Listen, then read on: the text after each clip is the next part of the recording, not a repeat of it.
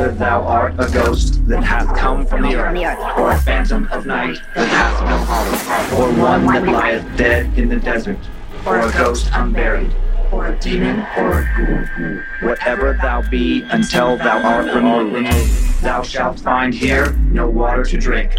Thou shalt not stretch forth thy hand to our own. Into our house enter thou not. Through our fence break through thou not. We are protected, though we may be frightened. Our life you may not steal, though we may be scared to death.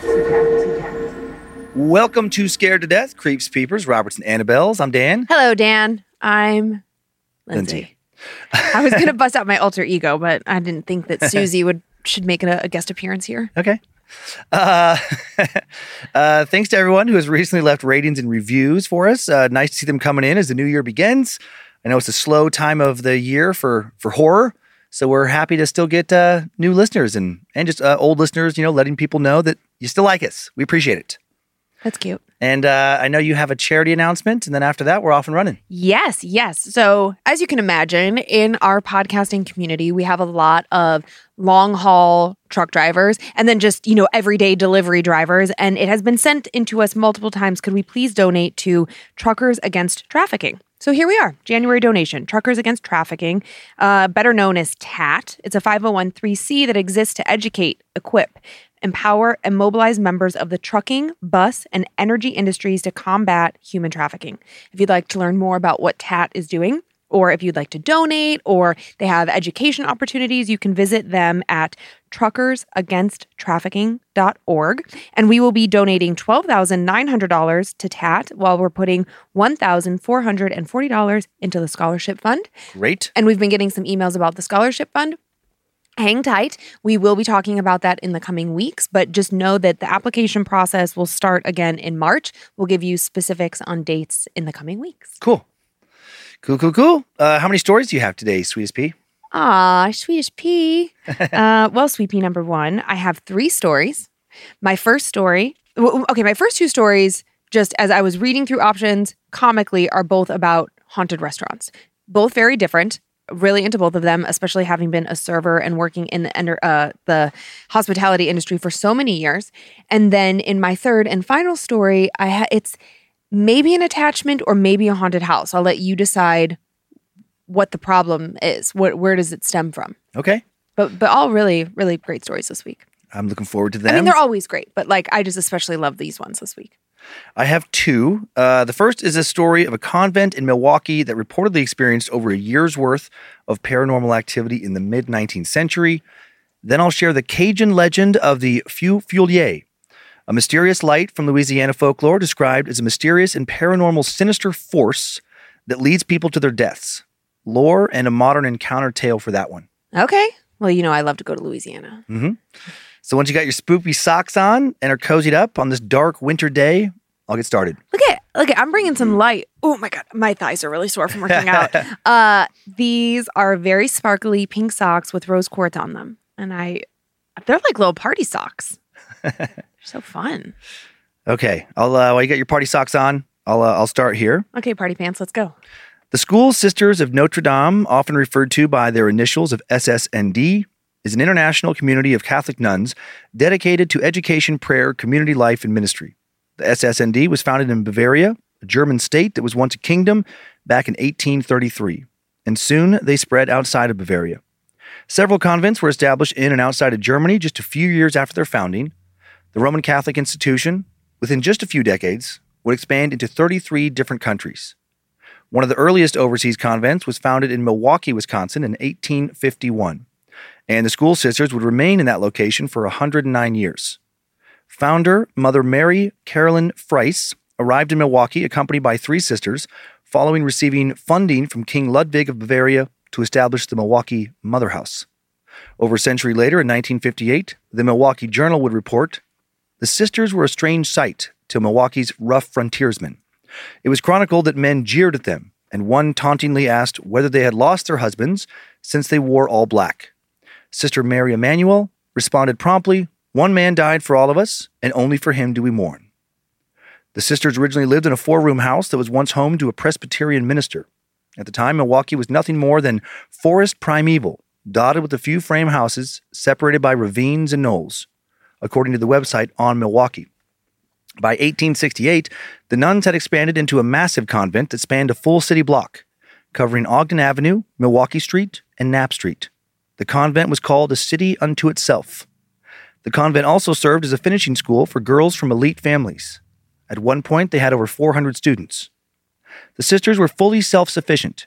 They acted as chefs, gardeners, bakers, seamstresses, printers, musicians, etc. They were able to house students, boarders, and over 150 nuns. And then, in 1854, they may have also housed a demon. Time now for the tale of the devil in the convent. Mother Caroline was running the Milwaukee convent as usual when paranormal activity disrupted her and the other sisters' peaceful lives. On the night of December 8, 1854, Mother Caroline said she was alone in the chapel when she heard the sound of claws scurrying across the floor behind her, like a small animal was running through the room. But where was this creature? She couldn't spot anything making the distinct noises she so clearly heard. The unseen creature came closer and closer to her, and then the sound of its scurrying transformed into a series of loud knocking sounds. A moment later, all the windows around her started to shake, and now a nun ran in to tell Mother Caroline that something was going on in the students' dorms. The sisters assumed someone had broken in. Mother Caroline and the nuns proceeded to search the halls for any intruders, which was difficult. They struggled to see clearly because their oil lamps and candles kept refusing to light. And when the candles did light, they would be snuffed out almost immediately. Moonlight coming in from the windows was their only consistent source of illumination. They searched and searched, but found no intruder. But they did notice something unusual in the girls' dorm, something described as a muddy slush on their pillows. Mother Caroline was concerned, but she didn't want to frighten the girls, so she pretended it was nothing more than a prank. According to the paranormal site American Ghost Walks, what she had thought was slush didn't act like it was made from water. It neither soaked through the pillowcases nor poured from them when tipped. The girls' nightcaps were also filled with the same strange fluid. The girls' nightcaps had all been turned upside down and lined up along a bedside table. And Mother Caroline would claim that, as she tried to figure out what this slush could possibly be, she saw one of the nightcaps begin to dance around on its own. Mother Caroline had a feeling that these new supernatural occurrences were directly related to what she had just experienced when she was in the chapel. Strange activity continued the following day. The call bell started ringing on its own in the middle of the night. The nuns wondered how this was possible. The call bell was kept in a locked room, and only Mother Caroline had the key, but she was standing outside the room with them when it happened, just as confused as they were. Once Mother Caroline and some other sisters entered the room, they watched the bell lift off the shelf and fly across the room, as if someone had thrown it. Clearly, powerful supernatural forces were at work in their convent. What were these forces, and why were they suddenly active now? More strange events kept occurring, one after another in rapid succession. Altar candles disappeared during Mass and were later found burning in a broom closet. This was reportedly witnessed by numerous women. Prayer services were interrupted by the sounds of pots and pans flying around in the kitchen. The nuns then found the kitchenware tossed around on the floor, extremely hot to the touch. Numerous articles of clothing were found ripped by what looked like a large animal's claws. Other unusual but less ominous activity included loaves of bread disappearing from the oven and ending up in the well, and a fish dinner transforming into a beef dinner inside the oven. The nuns and students reported invisible hands hitting their ears hard enough to knock their veils off. Their house dog also yelped as if he was being hit. Perhaps the worst, most, most unbearable phenomena was the bestial wailing that women kept hearing at night. The noise sounded like the screams of a dying pig. Making all this so much harder to bear, the nuns and the students were soon suffering from sleep deprivation due to this activity going on night after night, month after month, and worsening in severity as time passed. Soon, Mother Caroline began to notice dark shadows throughout the convent. Dark, moving shadows that she kept seeing in the corners of her vision, lurking around and watching, but disappearing half a moment after staring directly at them. Not long after these shadows first started to appear, the convent's resident dog went missing. And when the dog's remains were later discovered, it appeared that the dog had been gored by a great beast. The sisters were, of course, continually searching and praying to find the cause of these strange events, but for months, no clue could be found. Finally, they got their first lead when dirty water started dripping from across the ceiling onto all of the convent students' beds, all of them except one. Not long before this, Mother Caroline began noticing that this same student who slept in this bed had begun to abruptly laugh, a bit in an odd manner, every time she entered the chapel. Mother Caroline began to suspect that everything they had been experiencing was somehow connected to this young woman. She looked into the convent's records and remembered that the girl had come to the convent to escape an arranged marriage. When one of the sisters confronted the girl about why her bed had been spared and why she'd started to laugh when she entered the chapel, she began laughing again, and she said she had been cursed and would remain cursed for as long as she remained in the convent. Her parents had promised her to a man she didn't know, and when she did meet him, she knew immediately she didn't want to marry him, and she ran away to join the convent to avoid that fate. But before she ran away, he cursed her, a curse that he said would remain as long as she stayed in the convent. At least, this is what she professed to believe. She also admitted to Mother Caroline that she had seen the devil inside the convent, and that now the devil was tormenting her. Mother Caroline suspected that the girl had never been cursed, but rather had become demonically possessed. She shared her thoughts with Father Urbanek, the convent's priest. John Martin Henni, the Bishop of Milwaukee, recommended that the girl be dismissed from the convent instead of receiving an exorcism, even though she had asked the church for refuge. And although this was not the outcome that Mother Caroline had wanted, this is what happened. The girl was given no more refuge by the church and was instead banished. Oh my gosh. After she left, all the demonic activity they'd been experiencing for a full 13 months up until that point stopped. It was over, at least for the convent, it was over. Not much is known about the girl following her departure. How much more torment did she endure? Did she ever receive an exorcism? Did her possession continue? Did something follow her to another location that then went on to become haunted? As far as the public knows, this was the only time that dark forces were witnessed at work in the convent. The nuns resumed living peaceful private lives and would continue to do so for many years. Mother Caroline would die in 1892. After her death, the nuns became more private and secluded from public life. By late 1950 or by the late 1950s, the convent was terribly run down. It had not been renovated since 1893, and they moved into a new complex in Mequon, 18 miles away. It would be called Notre Dame on the Lake. A wrecking company sold over 300,000 square feet of flooring, ironwork, steel fixtures, and crystal chandeliers from the original convent. Demolition of the original convent started on September 15, 1959. The city block would be cleared by March of 1960, and it would become affordable housing for the elderly and was named Convent Hill as a tribute to the original building. The Notre Dame on the Lake convent was eventually sold in October of 1982 and now is part of the campus of Concordia University, Wisconsin. The school sisters moved again to Wauwatosa, where they are still active today and, as far as we know, still free from being paranormally tormented. Huh.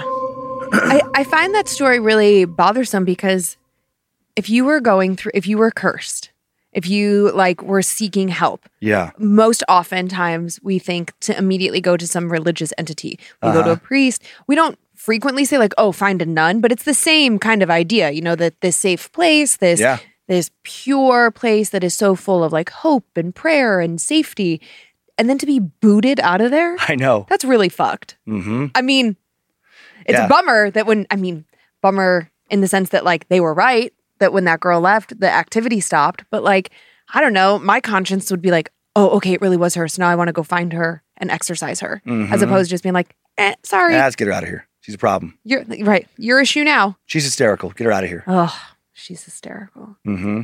You're gonna bring that back in 2024 to start calling women hysterical. Just anytime they do something that you don't like, wow, she's hysterical. There would be a contingency of people that would really love that. I think Yeah, it, incels. I could be like the I'll be the hysterical chick Mhm. or the hysterical broad. Yeah. Uh, my God. That would be so fascinating to create like Oh a fake God. Instagram account and just talk about hysterical women. I mean, it wouldn't It, it would get, it would get too popular. exactly. Yeah.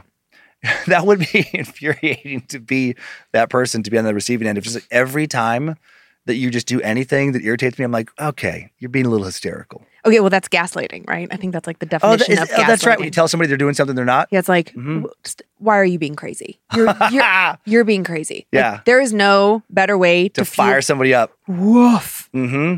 Yeah. And usually it's like when you have done something terrible. So let's just say in some hypothetical Mm-hmm. world where a different couple and you have cheated on me and Mm-hmm. I know it. But I've also cheated. Mhm. And you don't and you're doing this like weird thing of like, what did you do? And you're like, I didn't do anything. What did you do? You know, and you Uh-huh, do that like uh-huh. game where it's like you're just pushing it on someone else. Another another phrase like that that really is just uh, when you when you're not being that worked up, just be like, calm down, sir. That's the other one's like, what? I, I was I was calm. Now No, I'm I'm, def- now I'm definitely not calm. Also, I very rarely hear calm down, sir. It's generally, okay, ma'am, let's calm down. Well, for me, it would be Yeah, I, I know, but generally people don't tell men to calm down. That's Yeah. what I'm saying. yeah, yeah. Pretty annoying. All right, you're being a little hysterical. Uh, No, you know what? You're right. You're right. okay, I have some pictures. This first one, a photo of Mother Caroline from uh, the late 19th century. I have a weird fascination with nuns. Mm-hmm. They just like, they seem like very peaceful people. Yeah, I guess. Yeah, yeah. When when I when I see like a, a young nun, uh, honestly, my reaction is like, I feel sorry for you. Really? Yeah, Oh, I I think like, who hurt you? right, right. Like like what Oh. what made you think that you just couldn't like? I, I look at it like you're hiding from something. Why did you feel like Oh. you had to? I mean, I guess it could just be you're that faithful. Yeah, devout. But yeah, I guess just since I'm not, I, it's just hard for me to relate. I'm just Yeah. like, man, there's so many fun things you could do. Like really, just you just don't ever want sex. that that's the one fun thing they can't do. I think. No, they- no, I think there's a lot of fun things they can't do. Like what else? Drugs, right? Sex, uh, travel on their own. Uh, They, I I see nuns in airports all the time. I think they gotta get it approved. I don't think you get to like wing it. You don't get, you don't get to go like out to the bar if you're like, you know what? I'm not feeling the convent tonight. I'm gonna go have some drinks and throw some fucking darts. Whoa. You know, that's not that's not an option. I think because my I don't know how what her my grandfather's sister was a nun and we would go and like visit Mm-hmm. Yeah. her. I don't know. You know what? Seemed great. I mean, if they're happy, well, it doesn't matter. I mean, Yeah. if that's what makes you happy, then go for it. I never see a sad nun. Got to tell you, out in public, man, they are cheery. Mm, Maybe, yeah, maybe they're onto something. I like nuns Maybe, and maybe they're having lots of sex with themselves. and each other. Could be all could be all kinds of stuff going on in that convent. I guess there is some sort of like I guess it's not a. They call it a convent. Where is it? Mm-hmm. Oh man, I- I'm gonna have to go down a rabbit hole after this. But it's just eh, like women my age, Yeah. you know, who just have kind of said like, ah, fuck it, and they just go and live eh, like a commune, but not in like a creepy culty way. Like you can come and go, whatever. Yeah. But it's only women, and I, it's like you you, It- you probably don't go for your whole life. You just like go in like you know like restoration from maybe you know you experience something terrible. It would be like if Curves gyms just became a full functioning compound. Do you know that Kyler has a series of Curves Gym T-shirts that he has that thrifted? sounds right. That sounds right. They're Um, like some like some sort of like competition. Like he has like 100, 200, 300. I, I don't know. Uh, this next picture, the original school of uh, School Sisters of Notre Dame convent before it was demolished. So big, big building. And yeah, like a full city block. Beautiful. Uh huh. Like what is that? Four stories, maybe five if there's a big basement. Um, yeah. This next one, uh, the demonic nun, Valak, from The Conjuring 2. And I realized there was no possessed nuns in the story, but I just heard like a story about devil, nuns, Yeah. and I was like, oh, made me think of this. But of course, Yeah. she's not a happy nun. No, she's not a happy nun. She's not the kind of nuns I I think of. Mm-mm. Yeah. And where are all the nuns anymore? Like really, I don't really hear a lot of talk about nuns. I see them at the airport sometimes. But that but that's it. Are they Uh, just putting them there to reassure us that nuns still exist? This uh, this next picture, same entity. This this time from the movie The Nun. Just ooh, that's such a good creepy character. Look at those teeth. And then and then this next one, some creepy AI rendition of a demonic nun called Demon Ugh. Demon Nun 3, found on uh, deviantart.com, created by user E ERTUGRUL196714. Um, I, I love that AI. Logan and I were just talking about this. It was probably done like within the last few months. Because of the hands. Uh huh. They just. I love that AI currently can't get the hands right. Like it'll do these amazing faces that look so lifelike, but the right, her right hand, her hands are too small, and her right hand has six fingers.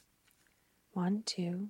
Wait, what? Uh, oh, you know what? Shoot, it didn't show up in this cropping when I when I grabbed the picture. Oh, that's a bummer. It got cut off some for some reason with with our displayer. But she has uh, six fingers and no thumb on her right hand. Well, maybe that's part of her charm. Yeah. Maybe that's Ooh, maybe it's her. intentional. It was like that's how she's demonic. Uh-huh. And then this last one, just a, a one more pick of Valak. Uh, I just I think it's a great horror image. Man, imagine seeing that at the end of the movie, Oh, right? what is that from? From the Nun. I didn't see that movie, and oh god, Creepy. it's the white, the whited out face Mm. that like. and the narrow hallway where that, that's what creeps me out. Where it's like you can't squeeze past that thing. It's you can't Well, get around it. Well, right. Also, I think that's the end of a hallway. So. Yeah, I'm just saying it's a narrow hallway. It- Well, oh, right. I'm saying it's the end, so you wouldn't be going past it anyways because there's no nothing beyond her. Got it. Got it. Um, but yeah, a narrow hallway. I'm. I don't know why that doesn't bother me. Huh. It does look like there's bars at the end. I mean, I know it's just the wallpaper, Mhm. but it's like a good visual, is a good choice. Good job, art department. You did well. Good job. Um, okay, you're talking about finishing school. Uh huh. Do you know anybody that went to finishing school? Yeah, most of my friends went to finishing school. I went to finishing school. You did. Uh-huh. Where did you attend finishing school? Um, Paris, Oh, Paris, Paris, as I would call it. I went to Paris. you did. Uh huh. I went to the Paris finishing school When I lived in for, LA, good, for good boys. for good boys to go pee pee on a potty. Hmm. Mhm. When I was in LA, I had a friend who sent her son to Cotillion, Yeah. I believe is what it's called. And it's like, and it's not, you don't live there. It's just like a once a week or twice a week thing, but it's essentially finishing school. Like they learn how to, um, Where the salad fork is. exactly, Mhm. and like how to like properly dance Uh-huh. and like a- how to ask a girl to dance. Like I- it was fascinating to me. They taught us all, yeah, all kinds, all, all that stuff, like all every kind of etiquette you can imagine. Really? Even even things you wouldn't even think of that would be like as part of etiquette, like um, like a like a more sophisticated, uh, proper masturbation technique. It- Oh. it's pinkies out. Uh huh. That's why I've always done that ever since. That is an incredible visual. Uh-huh. Mhm. And your back posture, back straight. Mm-hmm. A slight smile, but nothing crazy. And you gotta, you know, you gotta be some breathing, but nothing, nothing too much. Mm-hmm. L- like uh, measured breathing. Mhm. And then when you're done, you bow. uh huh.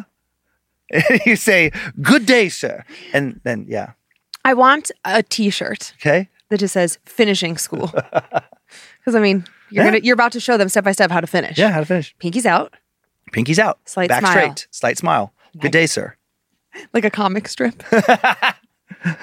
Okay, you ready to uh, move away from this nonsense and to Yes. explore what I, may? I, I did like that story. I love the setting of that Yeah. story. Not not a terribly terrifying story. I feel bad Yeah. for that girl, but I do love the setting of uh, a convent. Mhm, Yeah, And if you're in New Orleans, go to the Peter and Paul. It's a great hotel. Great, great, great hotel. They have good rates.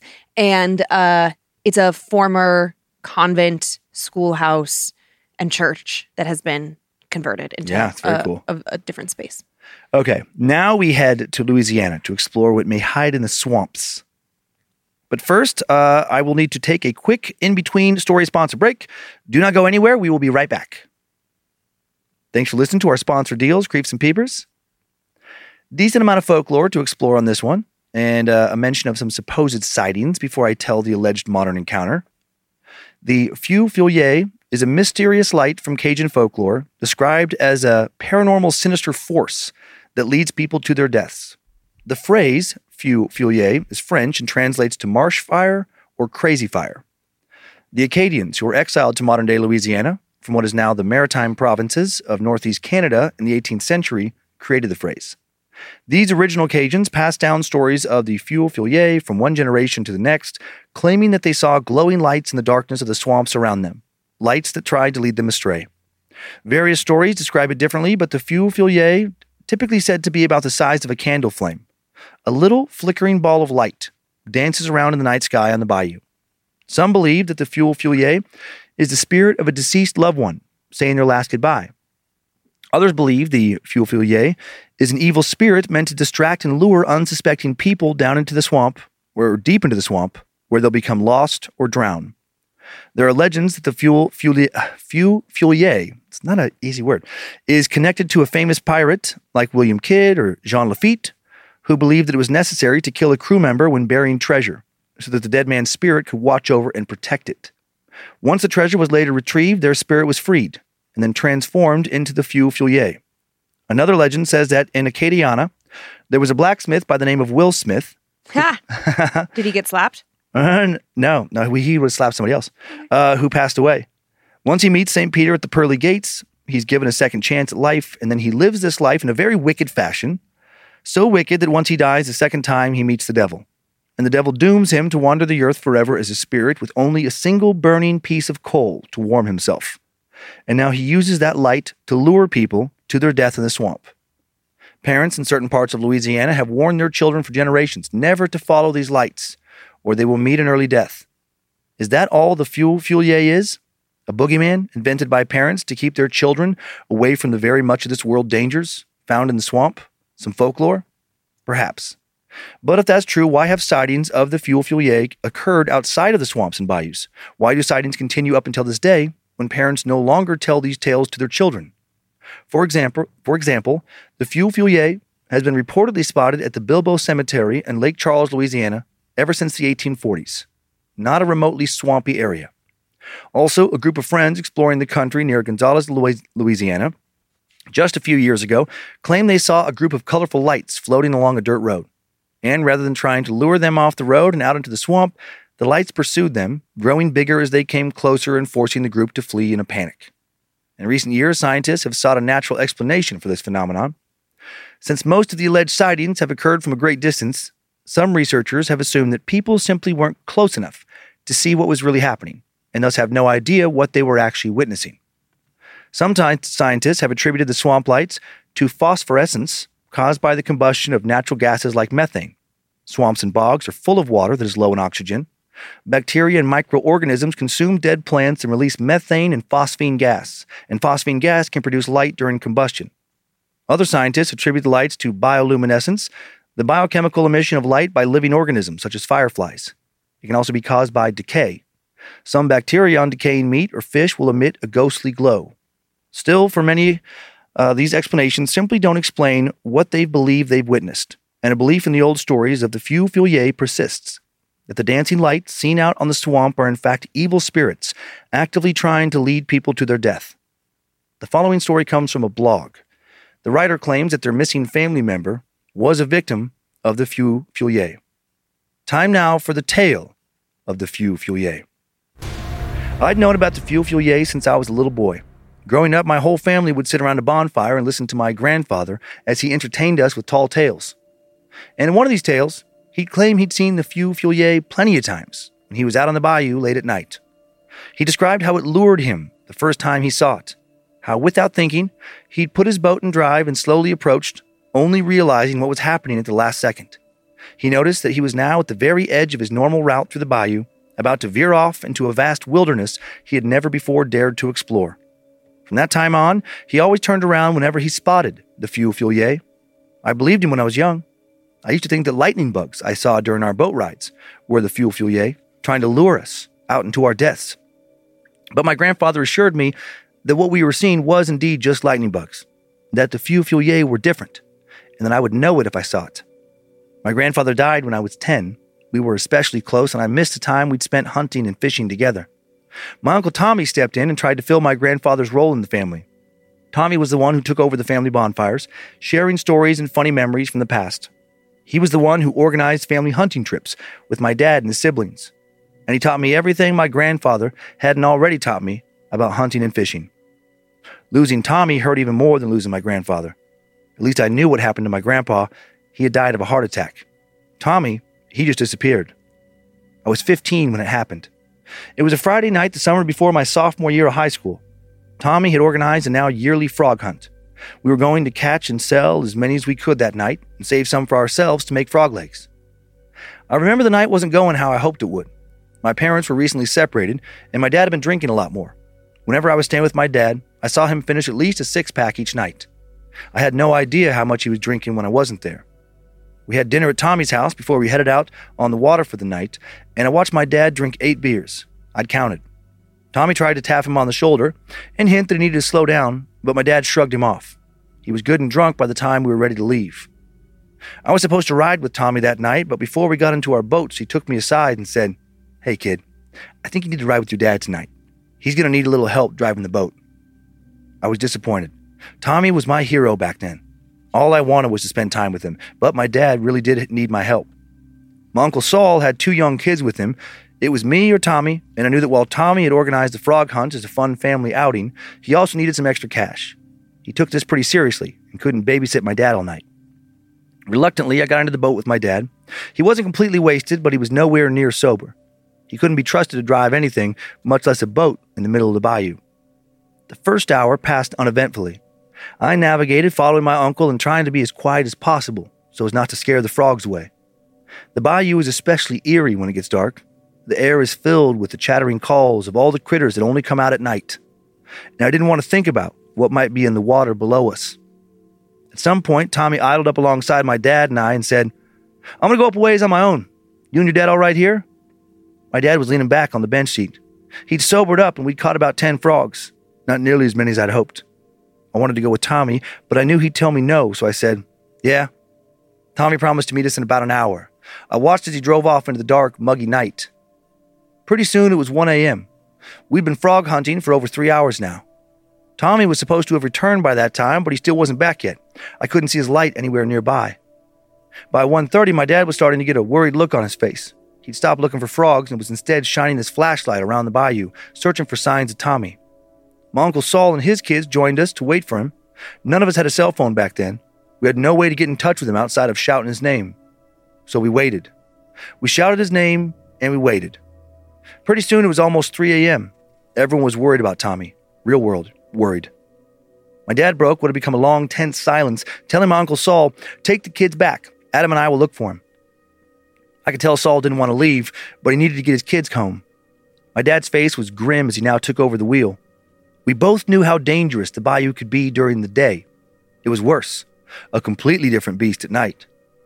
Still, Tommy knew this area well. He'd been boating these routes since he was a boy, but a sinister voice in my mind whispered that accidents can happen to anybody. My dad and I drove around until our gas ran dangerously low and we were forced to turn back. Dad called the police when we got home, and then we headed right back out after putting some gas in the boat.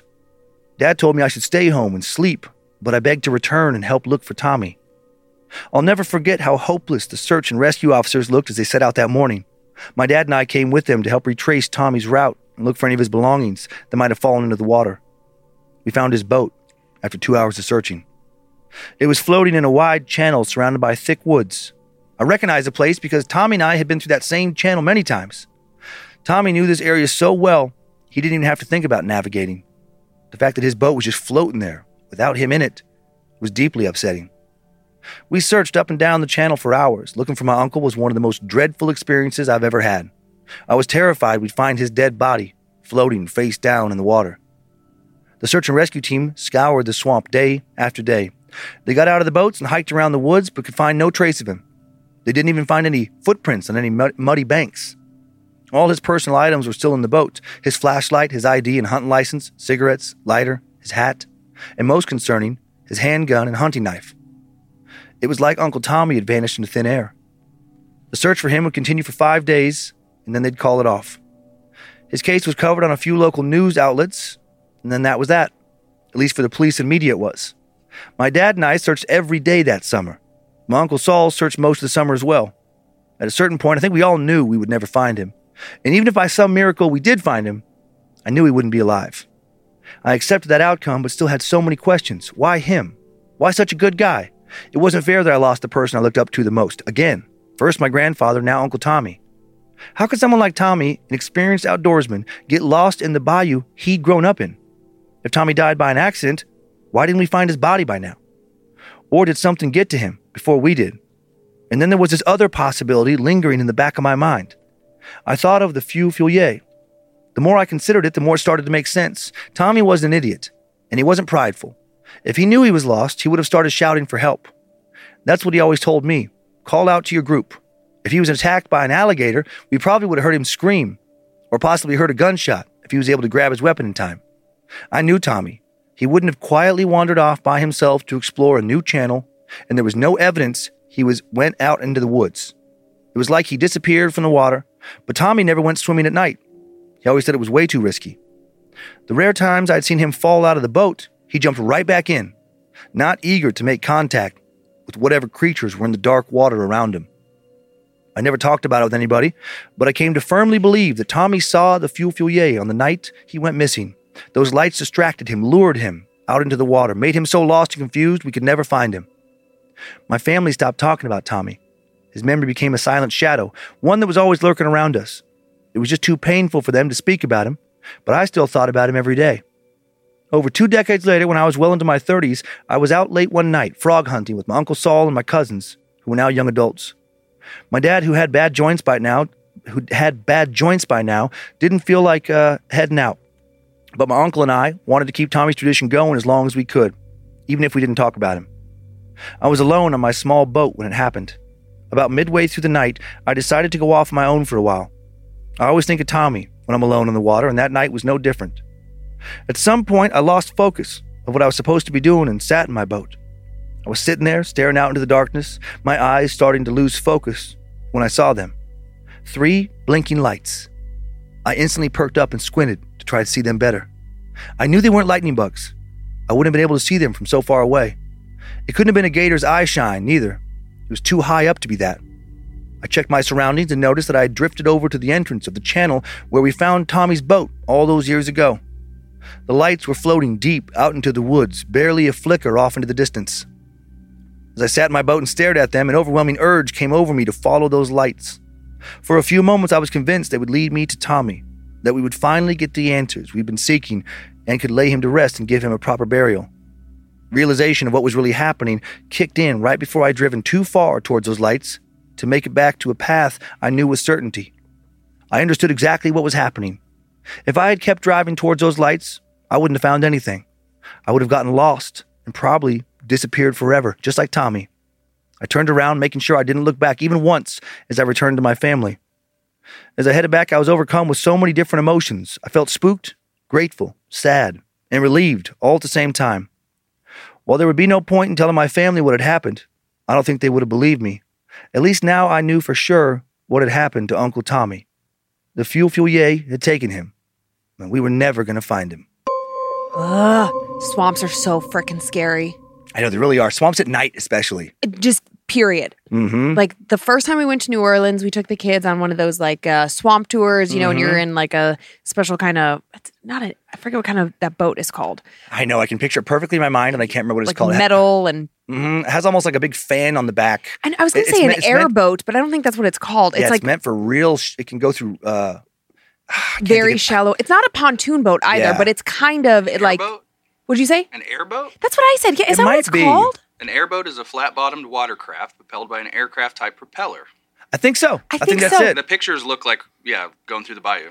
Okay. Okay, okay, yeah. Yeah. They, they don't. They don't sink very far down into the water. I was trying to think of that term too. I'm terrible with like nautical terms. Yeah. But there's a term for like how far beneath the water surface your boat dips, Uh huh. Uh huh. and, and those boats like barely at all. Their their weight is really evenly dist- distributed. So like you know, I think they can go into something like a foot of water, something crazy. boats are kind of fascinating to me in that way.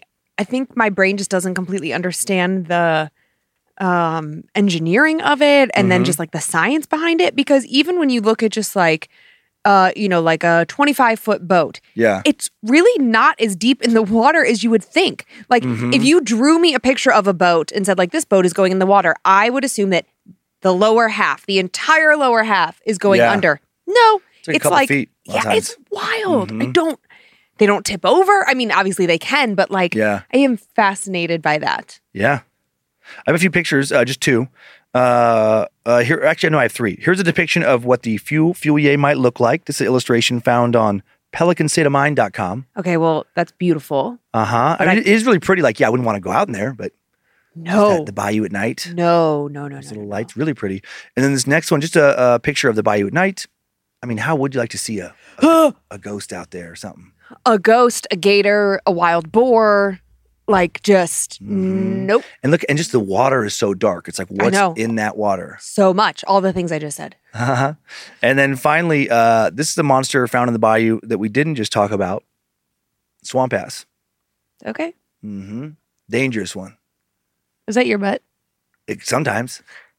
hmm Humidity. If the humidity gets just right, it sure is. Ugh. Ooh, swamp ass. fair enough Okay. Thank thank you for that Yeah. very educational photo i Mhm. mean we all really needed that in our lives You're supposed to put like um like uh, powder. Uh, I learned when I went to finishing school yes to avoid swamp ass. They would talk about like putting powder in your in your underwear. Hmm. like Mhm. like Like powdered baby, pow- sugar Like baby, no, like uh, no, no, baby powder. obviously hmm Well, I mean, you didn't go to finishing school, so I thought you might have actually believed that. yeah yeah no it's it's good that i asked such Mhm. a important question Mhm. yeah If, yeah If you have any etiquette, etiquette questions, I'm your guy. okay great I'm So- very, I'm very refined. Uh, the word that gets thrown around mostly about me is refined. yeah Mhm, That guy's refined. uh-huh Yeah. gentleman Mm-hmm. hmm Mm-hmm. That guy's a gentleman. yeah A refined. Sometimes they will add that to refined. He's a refined gentleman. Yeah, I think sometimes they say like he's very well put together. He's Mm-hmm. buttoned up, Dignified. dignified. The guy seems dignified. Is another Yeah. thing I get a lot. Yeah. Um Huh? the the the rest of the adjectives really escape me. We, But- I, but I, I learned. I learned a lot of that. We had a whole adjective course in finishing school in Paris. In Paris. I was thinking like you sort of remind me of the kind of guys that you see in like uh oh, what's that movie? Es- oh, I was just guess like a magazine like Esquire. But go ahead. Oh, absolutely. Mm-hmm. Yes, but uh oh, I had it I, I can't remember and if you know, if my brain worked as well as yours like My if- Fair Lady. no, no, Oh. no, no, no, no, no, more modern movie. Uh and they all wear like the really beautiful well put together suits. Ocean's Eleven. Well, there's that. The- Kingsman. like the Kingsman. I was thinking that. I studied that movie at finishing school. obviously minus all of the like murder and things that go on, but just Oh no, you learn how to do murder and stuff, but in like a dignified way, like Oh, yeah, a with, like, graceful way, in the like darts and swords and stuff. Nothing- stars. yeah, like- mhm, yeah. yeah, Wow. Like karate moves and stuff. That's beautiful. Mhm, Like, but like, like karate mixed with like ballet. So it's Yeah. like a real graceful. You don't want to look sloppy. Th- that's why I said it was beautiful. Yep. I, I thought in my mind about you moving I would- I would have said- fluidly. Mhm. I would have said exquisite, but that's the difference between a person who goes to finishing school and a person who doesn't go to finishing school. Yeah. Yep. Thank you. Yeah. Thank you for taking pity on me. You bet. Yeah. Now I have a few things I'd like to say about this story. Okay. Um, first of all, very important thing. If you're in New Orleans, make sure you go to Lafitte's and get purple drink. Mm-hmm. Only have one. You will be messed up. yeah. Uh, we were in Some Everclear in there. Oh my gosh, my brother and I were in New Orleans the first week of December, and we I was like, okay, you got to get purple drink. So I took them. It's like a purple slushy, and it's you know, it's it's potent, and we were like, oh, we're fine, we're fine. We each got one. We didn't want to share, and we walked from the quarter to the Garden District. There were just some things that whatever we were, and by the time we walked, I don't know, a mile and a half, we Yeah. were blitzed. So Ugh. be careful, but it's so fun. I, Uh, would, I would never be drunk in public. Okay, and then um, moving on. No, okay, about Uncle Tommy. Do, what do you think the possibility is? Is that Uncle Tommy took his own life? That he died by suicide? Mm. That he just dove into that bayou, knowing full like like took all of his belongings? Because I was thinking like that is a, a for sure fire way to die. Is to just Yeah. dive into a fucking bayou. Because I mean, the alligators are gonna get you for sure. I mean, they're not Yeah. gonna take it easy on you. I mean, that'd be a crazy way to take yourself out Yeah. with alligators. But I mean, I mean, people do.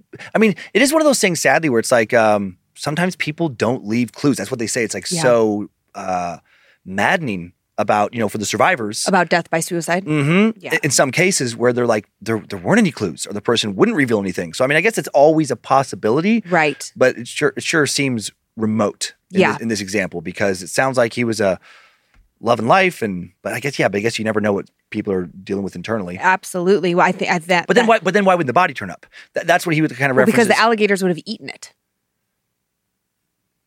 Yeah, but like clothes or something. They wouldn't. They Some- would. that's- yeah, something. I, do you think that alligators like delicately undress the body? we had a few alligators at finishing school You did. with us, and they would do that. They would like. They were taught to like, you know, take off the shirt, unbutton it, Mhm. like really kind of present it, lay it out, uh, fold the clothes, Wow. put them on a little piece of bog, and then like eat things, and then stack the bones up in a little Oh. pile, like it's like That's nice. respectful way yeah. when they're yeah. done eating somebody. Okay. hmm Well, thank you for sharing that. Yep. And okay, my last question is: Will an alligator, uh, without being provoked, will it attack a boat? Do you know? Because all I could think I don't about, think so. I, I actually, I mean, not having grown up in the South and not Yeah. like spending a ton of time down there, I don't really know a lot about alligators and their tendencies. and- Yeah, most of them aren't actually that big. Seriously. oh, there's alligators, and then the the giant one then is the crocodile. Yeah, I mean, there's some big, there's some big In my mind, they're the sure. same thing, like which Uh, is, crocodiles are quite a bit bigger. But they. If you were just looking at like their heads, just in a photo, okay, You can tell them apart. you could. Truly. Oh, yeah. okay, Yeah. because they Um, look very different, or just by size. Mm, just d- different, like different looks too. Like as far as how many little ridges and stuff they have on the tops of their heads and stuff, they, they have a different look. The- You probably learned that at finishing school. No, I just I read that on my own. You did? Yeah. So Wow. I, I, I have learned something since. You have. hmm Oh. Okay. Are you ready for well, well anyway, so you don't think Yeah. that gators will just provoke Uh, they're not provoked. Uh, I'm sorry, they don't attack unless provoked. I don't think so. Okay. Okay. Yeah. Yeah. I don't know a lot about them. So, but I was just thinking about how scary it would be to be out in the bayou just on a. Sorry. God, I was holding on for as long as I could. I, I couldn't take it anymore. Ah. yeah. No, please carry on with your fishing school. It's not very comfortable to sit that way, actually. Uh, if you don't normally watch the show, I would suggest going to YouTube and finding about the 45 minute mark. Uh, maybe go to the 40 minute mark and you can see Dan really just like popping out pinkies and just me really trying to hold it together uh, to not lose character here. Um, but no, so, okay, so alligators generally will just leave people alone unless provoked. I, I just don't know a lot about their like behavior patterns. Yeah, they go after like smaller prey than human. I mean, It, it is actually pretty rare that they go like attack a human. Okay. I mean, they might, but it's So like I'm, I'm what- just trying to understand, like, like, Mm-hmm. like, did did like one bump into Tommy's boat? Did Tommy did Tommy fall out? Like, I don't, I'm trying Yeah. to, I don't Uh, know. yeah. I have a lot of alligator questions. I'm, I'm probably not the best guy to answer all those questions. My my depth of alligator attack knowledge is limited. It's hard to know sometimes with you because I know I will have random knowledge, yes, so but I, but I will say, for, I mean, from what I have seen of alligators and read about alligators and watched, it's like, yeah, they're probably not going to uh, just come after you. I mean, they, they could, they, they could. It depends on their size. There are some bigger ones, but they generally they generally don't just randomly attack people. okay, so it's probably highly unlikely that Tommy was in his boat and like the boat was attacked by a group No. of gators that knocked him out and then he went Uh-uh. They don't work in a group. Yeah. They're solo. yeah. I, I literally don't know anything Yeah, about they- alligators. they- they're- they're apparently. I, I have a stat for you. okay. Okay. In Florida, over the last 10 years, they've averaged eight unprovoked bites per year. So the likelihood Okay. would be. Yeah, that's uh, super low. super yeah, low. one in 3.1 million. Oh, wow. Of getting, especially when you think about how many people live in Florida and how many like those alligators are around them. right. Yeah, I, my cousin lives in Florida and they have a pool. And I was just talking to my aunt because she was going to visit them. She's like, Yep, I got to re up my alligator awareness. Like, you know, before I let the dog out, I have to look. Before we go Uh-huh. in the pool, I have to look. Before I take their son out, I have to look. I'm like, That seems like a lot of work to go outside. yeah, Ugh.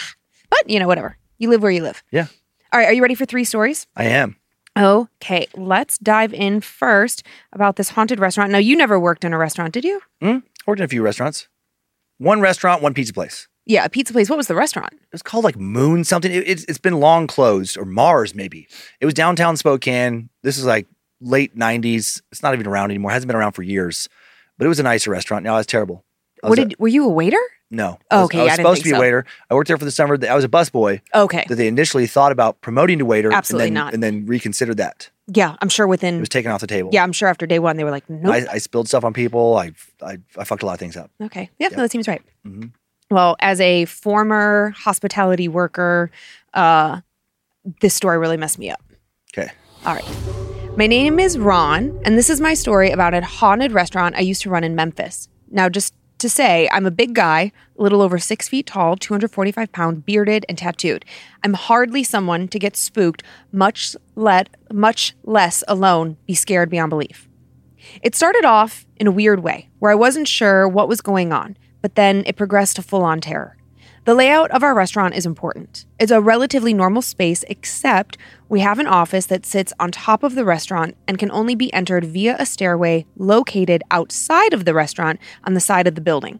It had a heavy door with a separate lock because this is where we did our paperwork, handled money, and so on. It was also where employees would hang out on their breaks because it was quiet and there was a TV in there. The first time that something happened, one of my employees was watching a basketball game waiting on his ride to pick him up, and I was finishing up my paperwork for the night. I told him it was time to wrap it up so we could all get going. Once I was done, I wanted to, I wanted to turn off the TV, but I couldn't find the remote. I was super tired and I just wanted to go home. So I pulled the plug from the outlet, turning the TV off in this manner. And then I pulled the door closed tightly behind me, locked it, double checked it to make sure no one could get in. I walked back downstairs, did my final walkthrough that takes, I don't know, two minutes. I set the alarm and I headed outside. I walked to where all of us park, and a few of the cooks were still hanging around. One of them said, Hey, Ron, you left the TV on upstairs. I looked up at the office, and the TV was, in fact, on.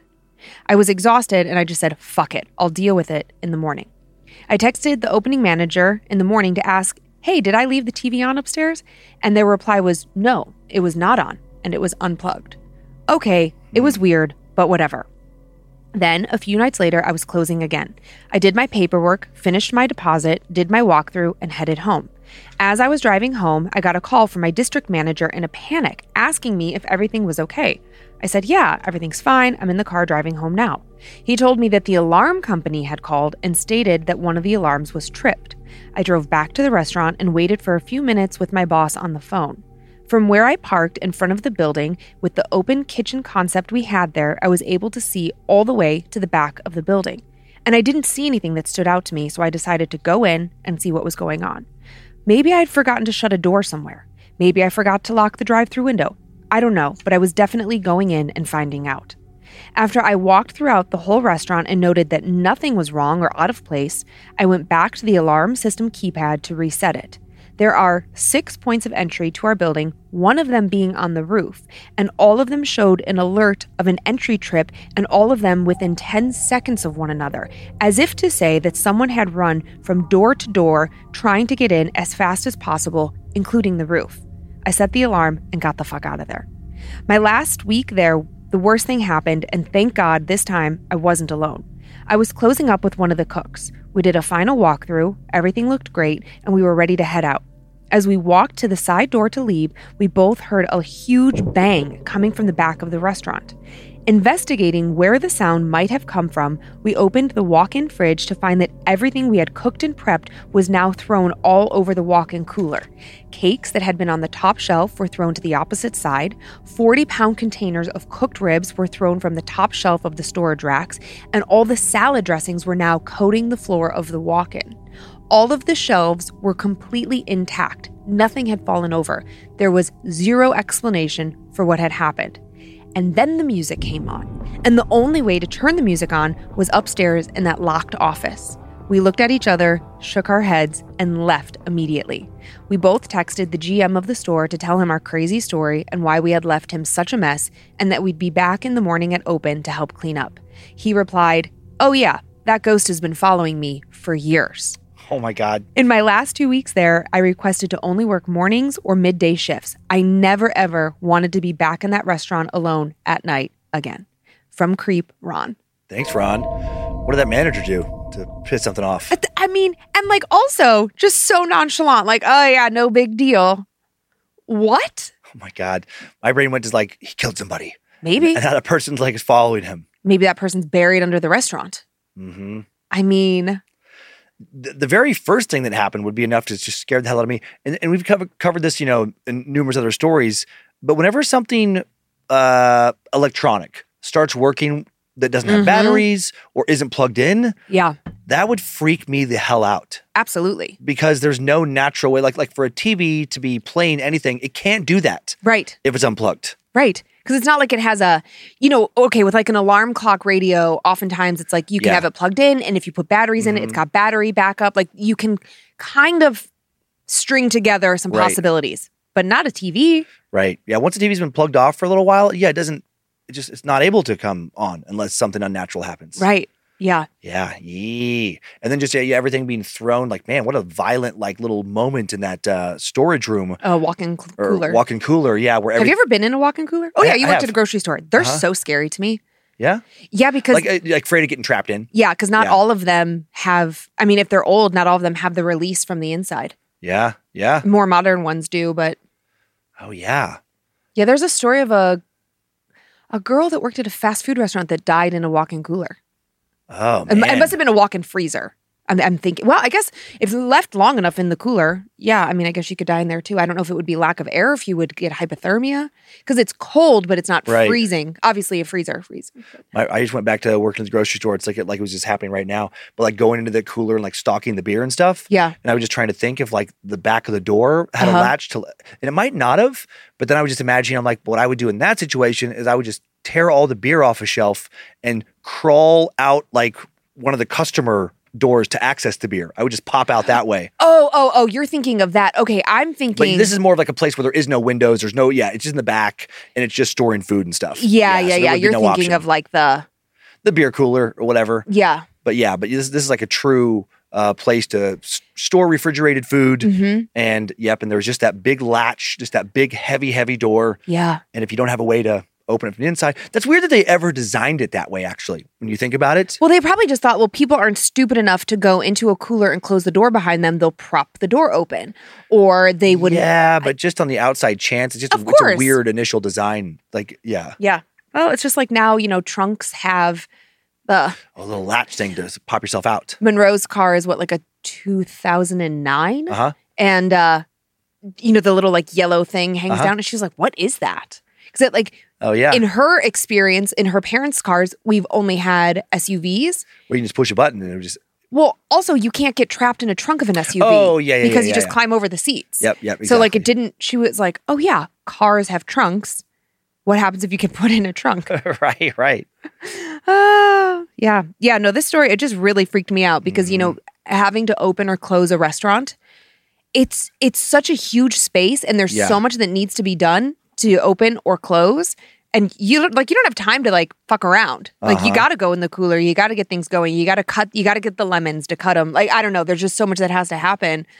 Ugh, so stressful. hmm Okay, this is a very weird story. Okay. Okay, let's go to San Francisco. Hey, Dan and Lynze. I wanted to share this very strange tale that happened to me many years ago, and I was reminded of it when I heard another listener's tale about a haunted waitress. I used to DJ at local clubs in and around the San Francisco Bay Area. It was a nice little side gig for me while I worked a 9 to 5. I would often DJ in the San Francisco, San Jose, and Oakland areas on Thursdays through that through Saturday nights, doing multiple bars and clubs in a single night. When I first started, my friends would all tag along, have drinks, and then do it again with me the following night or the following week. It truly was not work for me. The money was good and the drinks were free. Mm. As I continued over the years, friends dropped off until it was just me going, and it eventually turned into just work. I often went, did my one or two hour short set, got paid, and went home. I worked so much that the nights and the days became a blur. One night on a Friday, I was particularly busy doing four one hour sets at four different clubs. Jeez. It paid well, so I forced myself to do it. At the end of the night, I headed back home across the Bay Bridge. I realized I had not eaten dinner that night and actually hadn't even eaten since lunch. I recalled a diner called Buttercup Grill that was open 24 7 on my way home. A real greasy spoon type of place. I'd eaten there before and recalled how much I liked the pancakes. I pulled up to the parking lot, no other cars. Actually, no one really on the street, but it was sort of a bad part of the neighborhood, which usually had people wandering about at all hours of the day and night, but the streets were unusually empty tonight. The light was on, and I saw someone inside behind the counter. It was about 2:45, and all the clubs had just let out. This place should have been packed. I sat down and was and was greeted by the friendly waitress that told me she was the only one working that night, grill and wait staff. I felt bad for her, and I made my order as easy as possible and planned to tip her well. I got my pancakes, housed them, and then had small conversations with her as she walked around the restaurant, cleaning and doing other random tasks.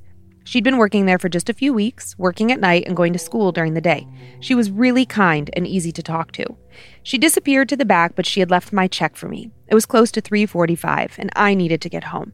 I left my payment with an extra large cash tip, yelled out thank you, and walked out. I hopped in my car, drove home, passed out. I woke up the next day a little bit later than usual, and my roommate, who'd been up for a while, asked me how my night had gone. I asked him if he'd ever eaten at that particular diner. He said, Oh, yeah, a few times before they closed it. Oh, well, they just reopened it or something. I said, No, bro, it's been closed for over a year. I told him that I ate there last night. And then we continued to exchange, no, it's not, yes, it is, for several minutes. And then he told me I should just go drive by and check out if it's open or not. I got ready for the day and decided to drive by on my way to run errands. It was just right off the freeway. I made my way back to the diner, and lo and behold, it was all boarded up.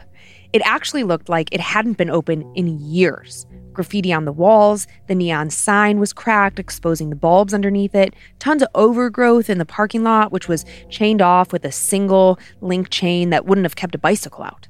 I could not find anything on why the restaurant had closed. People had speculated there'd been a fire or that the location was bad and the owner closed it down. I have no explanation on how I ended up there, ate food, and paid for it. My money was missing, the amount that I had tipped plus the bill. At this point in my life, I'd already stopped drinking, so I knew it wasn't anything that would have impaired my memory. The only thing I can think of is that I was really, really tired, and that I somehow walked into another restaurant and ate there, and that I might have gone, and that the one I might have gone to was the one up the street. But that one was always full of people, which it was when I drove past that night after I ate at the other place. There was no way I could have mistaken the two. Was there? One was very dark and small, and the other one was the size of a Denny's. I couldn't mix them up, could I? I have no idea what happened to me that night or where I really went. Michael. Thanks, Michael. That is a good weird one. it's so strange. Twilight Zone. It reminds me of that um, hotel that was missing. We have like a mother daughter Uh-huh, story. like a year or two in ago. Oregon, yeah. Yep, yep. That's what I was. It reminded me of that too. Yeah. but that's wild. Like, I listen, I have been really exhausted in my life. Yeah. I, I think we all have. And like, mistakenly remember like doing things. Okay. Yeah. But going into a restaurant, having conversation, Right. eating, Yeah. Eating. paying, and missing that amount of money. So it wasn't like he definitely Right. went somewhere and ate. And then when he's comparing the two places, like the Uh-huh. Buttercup Grill versus this other place, tiny, large, Brighton, Yep. full of people, Yep. dark, and remembers Yeah. driving past the other place after eating at Buttercup and, Uh-huh. and, and like mentally noting, like, oh, it's so busy there. Where the fuck did he go? Slip back in time. Yeah. Who knows? That, that, that is. Uh. Yeah. I would. Who knows? Truly a mystery. That, that's something you're never going to figure out. Would that drive you crazy? Oh yeah. I would. I would be reflecting on that night, uh, here and there for the rest of my life. How could you not? How could you not? because because your mind just wants to resolve things like that. We're just, we're, uh, your mind is built to like we want we're, we want to solve puzzles. Puzzles. Yeah. Humans. It's it's why like uh it's actually why conspiracies exist. One of the big reasons we don't like not knowing. Sure. You know, uh, and, and and we don't like you know if certain answers don't fit our narrative, we want our mind wants just be like, well, there must be this. Mhm. We we don't like just uh, throwing our hands up and being like, I don't know, it's just a mystery. It's very unsettling. Uh, for for some people more than others, and it's like um, yeah, something like that. It's like he did everything he could. He went back to the location. You know, he thought about his night more, you know, before, and there's nothing else that can be done. It's not like um, I'm sure you'd have like little moments of like, uh, was that some sort of weird like joke? Did they Yeah. fix this place up really quick for one night? Was it some kind of thing that I missed? But it's like, but that's impossible because it wouldn't look decrepit the next day. It wouldn't have graffiti all over the next day. That is that would be a wild. Okay, you have endless amounts prank? of money. Yeah. Okay, and like a good place to do that is like a roadside truck stop, coffee shop kind of Uh-huh, vibe, right? uh-huh. And if you could keep the outside looking like trash while you fix up the Oh my inside, God, yeah. and then just like I don't even you'd have to move so quickly. Cut the grass. Okay, but he said it was overgrown the next day. I know. But you still could. You still could. Okay, you could like clear out a parking lot, take down the boards, have it open for one night, and then board it back up. Because there would be Yeah, people yeah, yeah, who came in who could never find it again. They, I mean, Right. you would have people who would definitely see what happened. And the internet is a wild place, so they would eventually piece it together. But God, that would be a great joke for like a little while. I know that would be like like a hidden camera prank show. I don't, I don't know how you because you couldn't guarantee that the people would come back the next day, but that would be so interesting to t- take some place that's been closed for like yeah a year, two years, three years, and then real quick have a crew go clean everything up really fast, get Oh get like retro outfits. I love this. have like a staff fake customers so there's like people that talk about their regulars there everything they're joking with the wait staff and then like uh, i don't know you could have you, you, you know what you could do is you could mess with a friend Oh yeah. and then you could be like, "Hey man, let's go cr- try this uh, try this diner and whatever like that." You bring them to the diner, and then the next day when they talk about it, be like, "We didn't go to a diner. like, what are you talking about?" oh my gosh, that'd be so hysterical. And like, yeah, we did. No, we didn't. That place has been closed forever. And then drive them back there and watch them just lose their shit. With like, I swear to God, we were here. I was talking to you. You had the hot turkey sandwich. Oh my gosh, That would be so fun. that would be. That would be an incredible prank. Yeah. Is your album Chinese Affection widely available? Or is it Uh, still only digital, digitally, yeah, for sure. because in that one you talk about like if you had tons of money, Oh yeah, the laser rocket. Yeah, the, the yeah, crazy. yeah, how many weird, Uh huh. bizarre infomercials you would do just True, for fun jokes. Yeah, yeah. That and, and actually, I think all my stuff is still on YouTube, and it looks like it might get back on Pandora. Fingers crossed. Sirius XM. We're working on it. Yeah, we're working on it. But um, We're doing all the things. but at the very least, everything's on YouTube. Don't worry, your manager's on it. Good job. Okay, last one. Last one. Okay, here we go. Uh, this one, just to remind you, haunted house or attachment. Okay. Okay. Hello, my name is Jesse, and I hope my story will help people feel like they're not insane or alone. I'm picturing the Toy Story right now, just so you know. Oh, the cute little cowgirl? hmm Little Jesse from the Toy Story. Cute. 2010. It was my senior year of high school. Everything was in my hands, and I was on top of the world. Six months after finishing school, I was working and having the time of my life until it all shifted. Uh, Sorry, I should say it was my senior year of school, not high school. One day at work, I worked at a school. I saw a little boy outside of my window, but I thought nothing of it, assuming some kids were outside for gym time. When it was our turn to go outside, a child in my class was standing behind a tree, just staring. Hey, bud, what are you doing? I asked him. He replied, The boy over there wanted to play with me. And he pointed to absolutely nothing. I asked him to describe the boy, thinking he had a bright imagination and I could feed his creativity. But then he described the exact little boy I had seen earlier that morning. I was confused more than anything. Did the little boy run off? Was he a student? Was he in some kind of trouble? I had no answers. About three weeks later, strange things began to happen at my house. My two dogs are pretty much mute unless I'm walking them and someone approaches me. They're trained to protect me. Otherwise, they're quiet and they lay low, and they've been like that since they were rescued.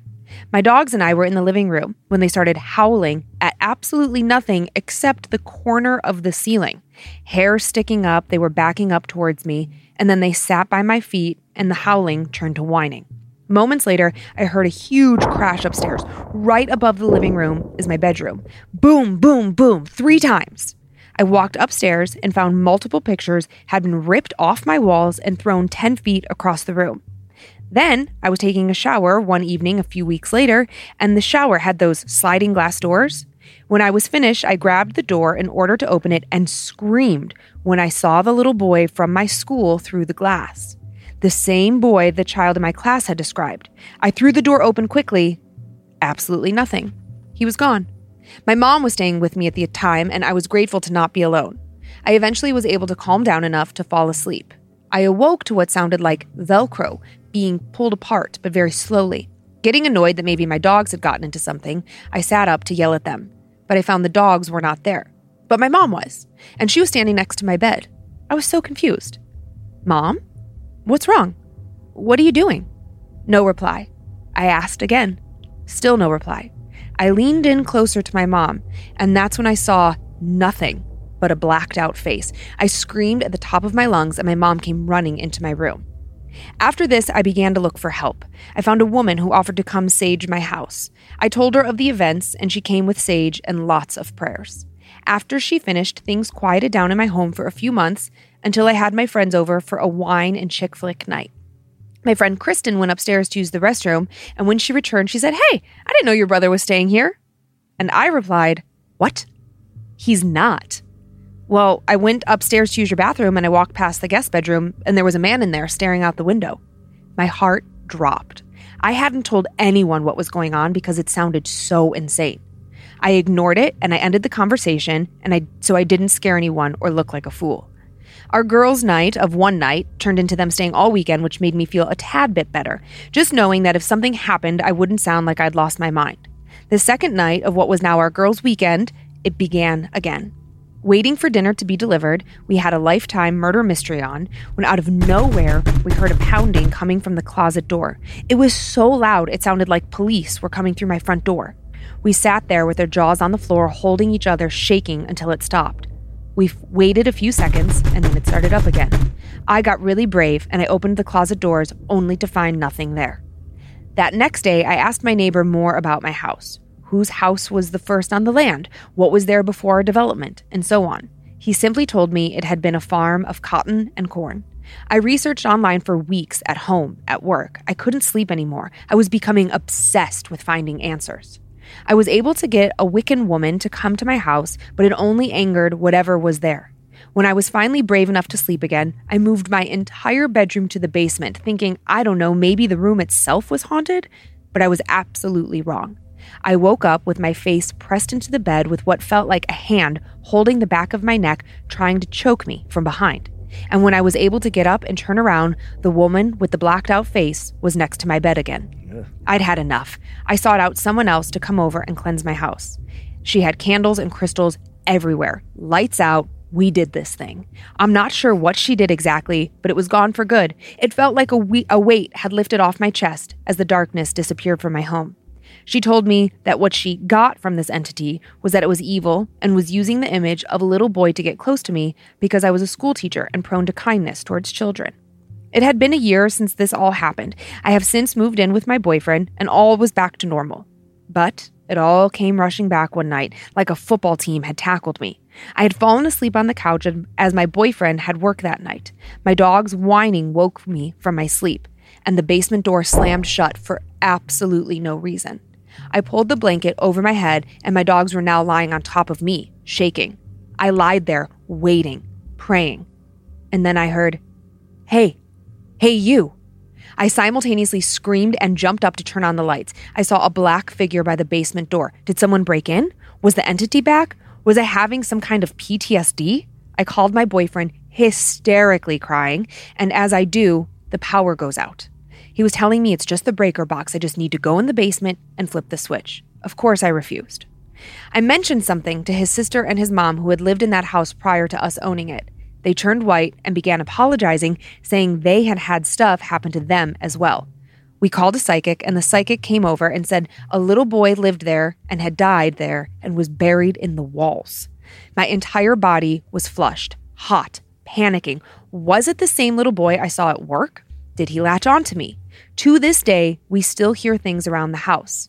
My boyfriend will see a shadow person from time to time over the course of a year, and he's also woken up with scratch marks down his back with dried blood. I've also woken up to cuts on my legs. Things seem to be intensifying. With a psychic, sage, crystals, and prayers, this thing is not budging. I just hope every day we can save enough money and leave and it doesn't follow me. Yee, yee. I wonder if she brought it to the school from her place. Oh, like initially? Uh huh. Like, may, like, may, like maybe she hadn't seen it because just because she said that other people had, like, I think she said her Oh, mom, like other people had seen stuff in that same house before she saw that thing come up from the basement. But that was the second house. So first she lives alone. First she lives alone. Yeah. Is a teacher, sees uh, something at school. At school. Another little kid sees it. Mhm. Another little kid sees it first, then she sees it. No, she sees it Oh, she saw it first? She Oh, saw it first. She sees a little boy outside her window, thinks that that kid is having gym class outside. Then it's her class's turn to go outside, and a little boy in her class Oh, oh, classroom. gotcha, gotcha, gotcha. Okay. I mean, I don't really know if like those. I don't know if the chronological order yeah, yeah. truly matters, but but then but then things start happening at her house. So first she sees it at school, and then things start happening at her house First where she place. lives alone. uh huh. And then uh, then you know she tries all the things. Excuse me. She tries Yeah. all the things, and then she moves in with her boyfriend, and all seems okay. So I, and I'm with her. I would think too, like okay, it must have been that place that I lived, whether it was at my Yeah. house and I took it to school, or it was at Or school and I took it to my house. It was there, and now I'm at my boyfriend's and everything's fine until it's not. And then okay. And then at that house, the mom, the her, let's just say mother-in-law for Yeah. ease, the mother-in-law and sister-in-law are like, oh shit, we have also seen things here. So my question would be, was she dating her boyfriend this entire time? Was like, was she occasionally sleeping at his house? Was it from his house and then she and then it attached to her, which would give it the ability to be at her apartment where she lived alone and at her school, and then it comes full circle when she goes back to her boyfriend's house. Did it originate there anyways? right because that's where the boy died. Was at that location? That's what the psychic says. the psychic says. Yeah. Yeah. Uh huh. And it could be multiple things, really. Unfortunately, Jesse, you could just be prone to being able to see these things. Yeah, I forgot. Sorry, my fog brain a little bit. Um, gives me a little trouble tracking. But now, but now, No worries, that- I get it. but that's right. Uh, where that house that she ends up in, the second house, she she had a relationship in a, in a way with that house before she went there because it was her boyfriend's family's house. Mhm. So, um, and they were definitely dating the entire. I don't know. oh, That's but- my but- question. Okay, Because okay. that would that would that would make sense. piece it all together. Yeah, that would piece it all together because, uh, or if, if that's not it, then it's like I guess one hell of a coincidence. yeah. you saw one little spirit here, and then saw another little spirit over there, or I don't know. I don't know. I, I like I like your premise that it was originates with the boyfriend's house. Mhm. They were dating when she lived at the previous place, and that's how this thing showed up at her job when she worked when she lived at the first house. Yeah. That Yeah. seems like the That would be the- easiest. that would be the easiest connection between Uh-huh. everything. so Jesse, listen, if you're still dating this guy, but you don't like him, Uh-huh. you could break up with him and just say, like, you know what, Too buddy? much. sorry, too many things attached to you. I gotta go. And then move again and pray to God nothing happens. and if you love him, well, then, you know, just stay and you'll figure it out.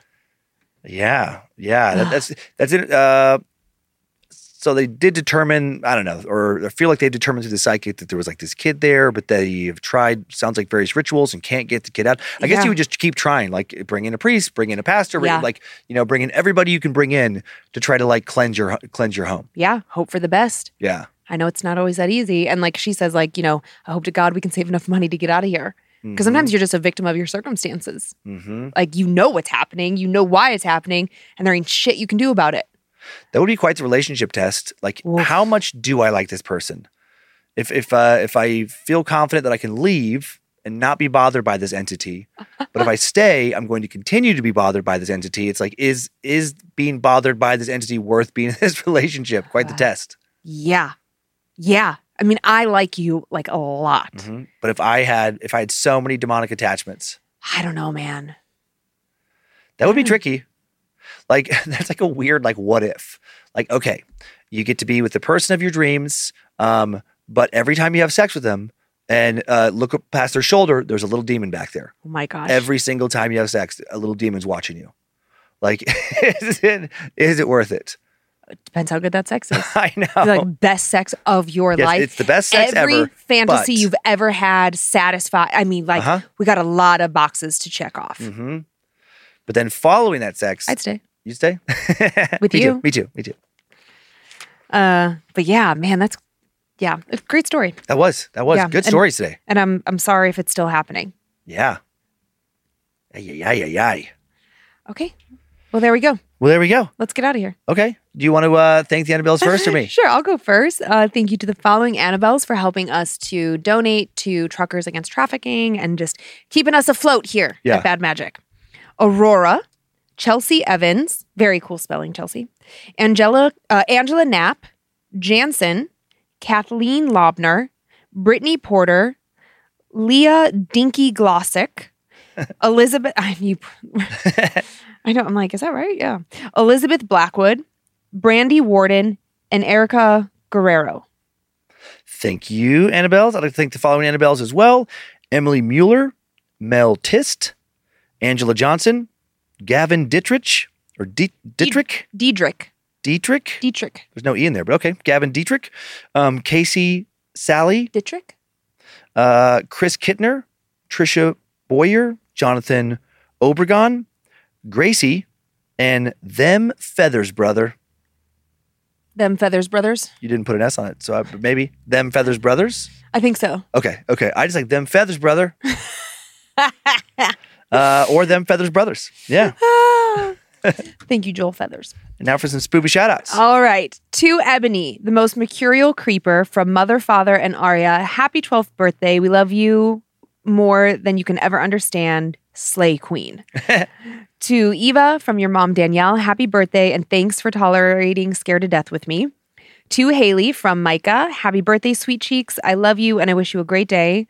To Yegs from Yegs.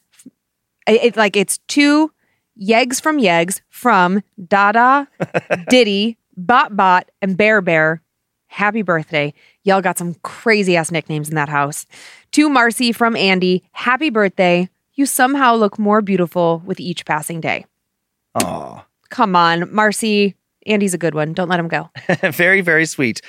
Uh, that's our show. Hopefully, my voice will be back to normal this next time. It, was. sounded 1000% fine. It did sound Yeah. pretty good. It just like I hear- like like cough or whatever that little rattle. Uh-huh. oh, I was good. I was I was healthy for like one day, and then I caught something else. Well, we made the mistake of getting a massage. We had like these massages scheduled. We had gift certificates to cover the cost. It was like a whole thing. We're like, Yep. ah, and you you Holy were backfire. we were feeling so, we were like, oh, this is great. And we I should have thought about it. I know better than to like do that. But I think it's just like anything that was pent up and we just released all the toxic toxins and Something. didn't drink enough water and then we pushed it too hard too fast. We saw friends 3 days in a row plus a massage and that was it. Yeah. Back down we went. Back to being sick. Uh, thank you for continuing to send in your personal tales of terror to my story at scared to death podcast.com. You can email us for everything else, info at scared to death podcast.com. Thanks to Logan Keith for editing, publishing today's show. Thanks to Heather Rylander, organizing the My Story emails. Book editor Drew Atana, polishing and preparing listener stories for book number five. Thank you to Olivia Lee for finding both of the stories I told this week. We're on YouTube if you want to watch a show. We're on Facebook and Instagram uh, if you want to see the pics that uh, accompany the episodes. And if you want to see Dan's amazing finishing school, like the things that happened to him, go to YouTube and Oh, watch yeah. this episode. I mean, Mhm. you've never seen such a dignified Mm-hmm. gentleman. yeah, just remember, pinkies out, back straight. Good day, sir. Uh, yeah, the, the Don't forget to bow when you finish. The Instagram and Facebook is at Scared to Death Podcast. We have a private Facebook group, Creeps and Peepers, full of fellow horror lovers. Enjoy your nightmares, Creeps and Peepers. Hope you were scared to death. Bye, guys. If spirits threaten me in this place, fight water by water and fire by fire. Banish their souls into nothingness and remove their powers until the last trace. Let these evil beings flee through time and space. Evil may pass through, but hath no home here within, scared to death.